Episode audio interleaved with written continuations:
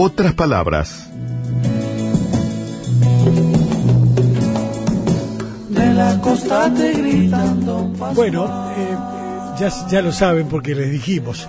Este año, 8 de marzo, cae domingo, o sea que no vamos a estar para acompañarlos. Entonces decidimos con Jorge en la producción este, adelantarnos un poquitito, tratar de, digo, obvio, obviamente no, no vamos a poder tener todos los detalles, pero al menos tener una anticipación de cómo se está preparando todo lo relacionado con la, celebración del Día Internacional de las Mujeres el próximo domingo. Claro, un avance, porque además es, todo es el, mes de la mujer. Hay una, hay una cantidad de, hay una cantidad de cosas que, que son muy importantes. Pero a mí hubo una que me, entusiasmó mucho y que es y que va a tener lugar mañana, mañana sábado 7 y que es la inauguración del espacio público en homenaje a las pioneras.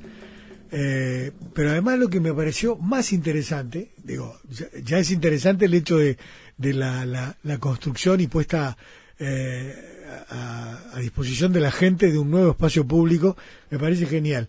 Pero además, acá, en la Intendencia de Montevideo, junto con las organizaciones eh, feministas, han resuelto un régimen de cogestión del espacio público y de unas casas que hay allí para realizar actividades de todo tipo.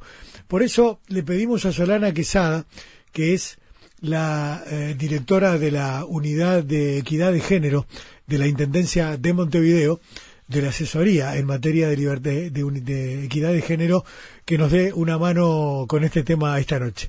Solana, buenas noches, ¿cómo estás?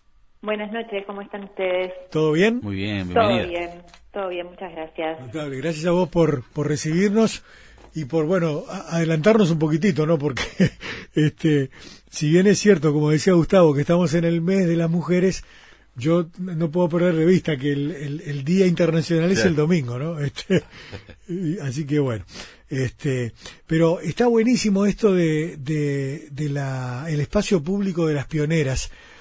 contanos un poquito, Solana, ¿cómo es esto? Sí, eso es una iniciativa del Departamento de Desarrollo Urbano de la Intendencia, porque por suerte las acciones de género no las hace solamente la Asesoría para la Igualdad de Género, sino que las hacen diferentes áreas a la interna de la Intendencia y también los ocho municipios, porque venimos trabajando en una estrategia que se llama como de transversalidad de género, que cada uno incorpore la perspectiva de género a las cosas que hace. Claro, además, perdóname, Solana, yo como soy un poco viejo, este, tengo además que, o he tenido el privilegio de haber visto como en, eh, en, la, Intendencia de Montevideo, en, nuestro gobierno departamental de Montevideo, desde 1990 para acá, se han establecido y echado a andar una parte importantísima de las políticas que posteriormente llegaron al nivel nacional, ¿verdad? Tal o cual. Sea que hubo un avance importante. De hecho, la primera política pública de género del país fue de la Intendencia de Montevideo en el año 1992, que es el servicio telefónico de atención a mujeres en situación de violencia doméstica, el 0841-41, y que actualmente lo cogestionamos con el Instituto Nacional de las Mujeres.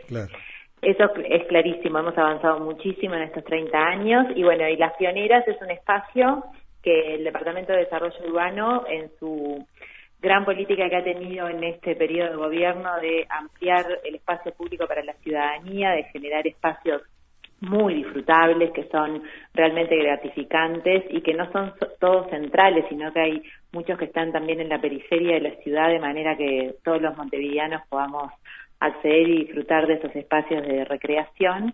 En este caso, Las Pioneras está eh, dedicado un poco al reconocimiento de las mujeres en el espacio público, a las, a las primeras que también aportaron a la construcción de la ciudad y a su vez tiene esta novedad que anunciaban que es la cogestión con organizaciones feministas y de mujeres de la sociedad civil.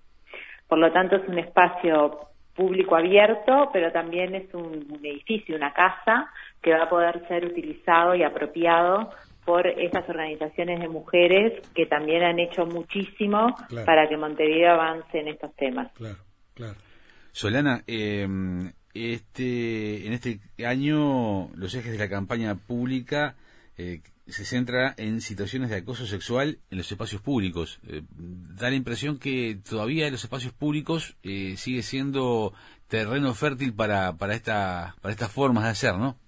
Sí, la campaña se llama El acoso no es un cuento y la gráfica se inspira en el cuento de Caperucita Roja que todos conocemos y que en realidad justamente eso que, que de alguna manera las mujeres nos acostumbramos a vivir, el diagnóstico que hicimos con la Facultad de Ciencias Sociales plantea que las niñas lo viven a partir de los 12 años, este, situaciones de acoso sexual callejero en el espacio público, es un problema público que construimos en esta administración porque antes se pensaba que era natural y hasta que se le llamaba piropo como si fuera algo que a las mujeres nos gustara. Entonces, en realidad lo que hicimos es dimensionarlo, ponerle números, decir, bueno, el 85% de las mujeres de Montevideo alguna vez en nuestra vida pasamos por una situación de acoso sexual, es en los primeros años de la infancia y la adolescencia, después se da a lo largo de toda la vida y el diagnóstico también dice que pasa todo el tiempo en todas partes, o sea que antes capaz uno lo asocia con una calle oscura de noche cuando está sola, pero en realidad toma distintas expresiones y pasa todo el día cuando las mujeres estamos por la ciudad. Entonces, bueno, de alguna manera la campaña tiene por un lado la norma que aprobamos un decreto con la Junta Departamental en diciembre que mandata a la Intendencia a generar acciones. En ese sentido, estamos haciendo un protocolo de actuación con el Consejo de Transporte para atender y prevenir las situaciones de acoso en el transporte público y estamos este, trabajando también en el acoso en los espacios públicos con capacitaciones a, al personal que trabaja en el espacio público, a los cuidaparques y a otros actores y tenemos que en breve iniciar el trabajo con los boliches y locales de esparcimiento nocturno que también nos mandata el decreto. Tenemos un plan de acción con cuestiones que todas las áreas de la Intendencia se comprometen y un poco es eso, ¿no? Que no es algo natural, que no es algo que tenga que ver con algo placentero de la sexualidad, sino que es un ejercicio de la violencia y del control del cuerpo del otro. Se condiciona de esta forma mucha cosa, ¿no? Eh, a, la, a la libre circulación y también al acceso de otros derechos. Claro, eso es fundamental, porque en realidad no es que, planteamos este tema solo por una cuestión de molestia personal, sino que en realidad el, circular por la ciudad en, libertad tiene que ver con el derecho a la ciudad, pero nos limita el acceso a otros derechos, el cual decís, en el sentido que si yo no me animo a salir de noche, o no me animo a salir a determinada hora, o no me animo a salir sola, capaz que eso me limita la posibilidad de acceder al trabajo, la posibilidad de acceder al estudio.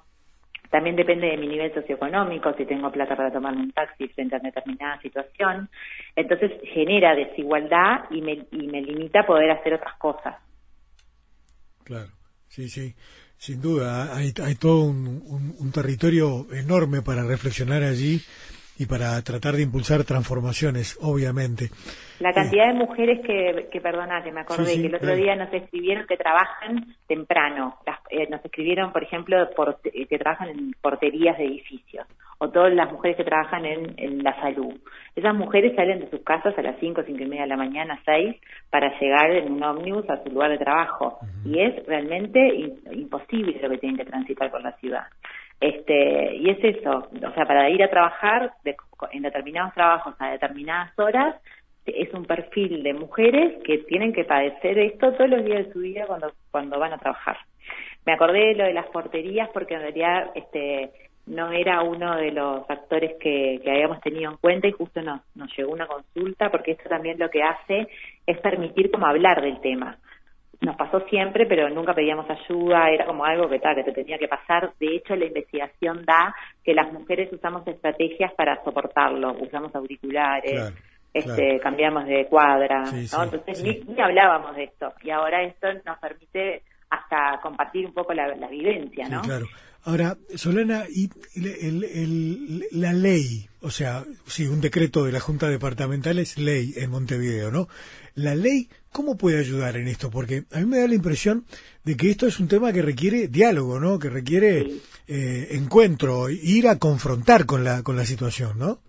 Sí, en realidad hay una ley nacional que es la Ley Integral de Violencia Basada en Género que se aprobó eh, hace un año y esa ley, por ahí está, por primera vez eh, tipifica como violencia de género, no como delito, pero sí como expresión de la violencia de género, la cosa sexual callejera.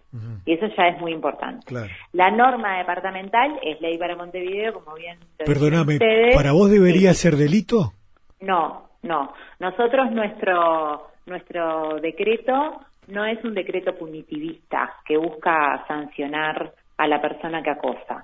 ¿Por qué? Porque esto, el primero, no es un problema individual del que fue y acosó solamente. O sea, esto está sostenido por todos nosotros, hombres y mujeres, que de alguna manera este sí, lo validamos, ¿no? culturalmente lo validamos, lo aplaudimos. Entonces se trata mucho más de un cambio cultural y de una invitación a pensarnos y a, ver cómo actúo positivamente. La campaña tiene que ver, eh, no me acuerdo ahora bien la frase, pero dice como transformémoslo, transformemos esta realidad entre todos, este que a señalar con un dedo a la persona que hizo eso. De todas maneras, hasta ahora las denuncias que hemos recibido sí termina habiendo un espacio de, acompañamiento a quien padece la situación y un espacio de pensar con quien ejerció, con quien ejerció el acoso eh, y revisar su conducta. Y, eso también es importante porque muchas veces plantearon, este, bueno, me acuerdo el, último caso del taxista que le decía, te voy a raptar en una buena, ¿no? O sea, es como, como decir, yo te lo estoy diciendo bien, te lo estoy diciendo porque no hay conciencia de que eso genera violencia. Entonces la campaña pretende que hablemos sobre esto y que, y que bueno, y que a veces también está bueno cuando los, entre varones uno le dice al otro, che, no, le digas nada, no, no es necesario. Este, y eso es en la vida cotidiana y en nuestros vínculos cercanos, o sea, todos eh, sabemos que esas situaciones son parte del escenario cotidiano de la ciudad y tenemos como algo para hacer al respecto, pero no se trata de, de señalar o culpabilizar a quien lo ejerce, sino que se trata como de revisar las prácticas. También es cierto que hay conductas de la cosa, que hay una, una gama amplia de conductas que sí, que esos en sí mismas son otro delito, porque, porque bueno, porque no es lo mismo decir algo que eh, masturbarse en un hombre, ¿no? Claramente, eh, de acuerdo a la, a, la, a la acción en sí, es como, como también se actúa. Sí, totalmente. Solana, ¿de qué se trata el, el Fondo Fortalecidas?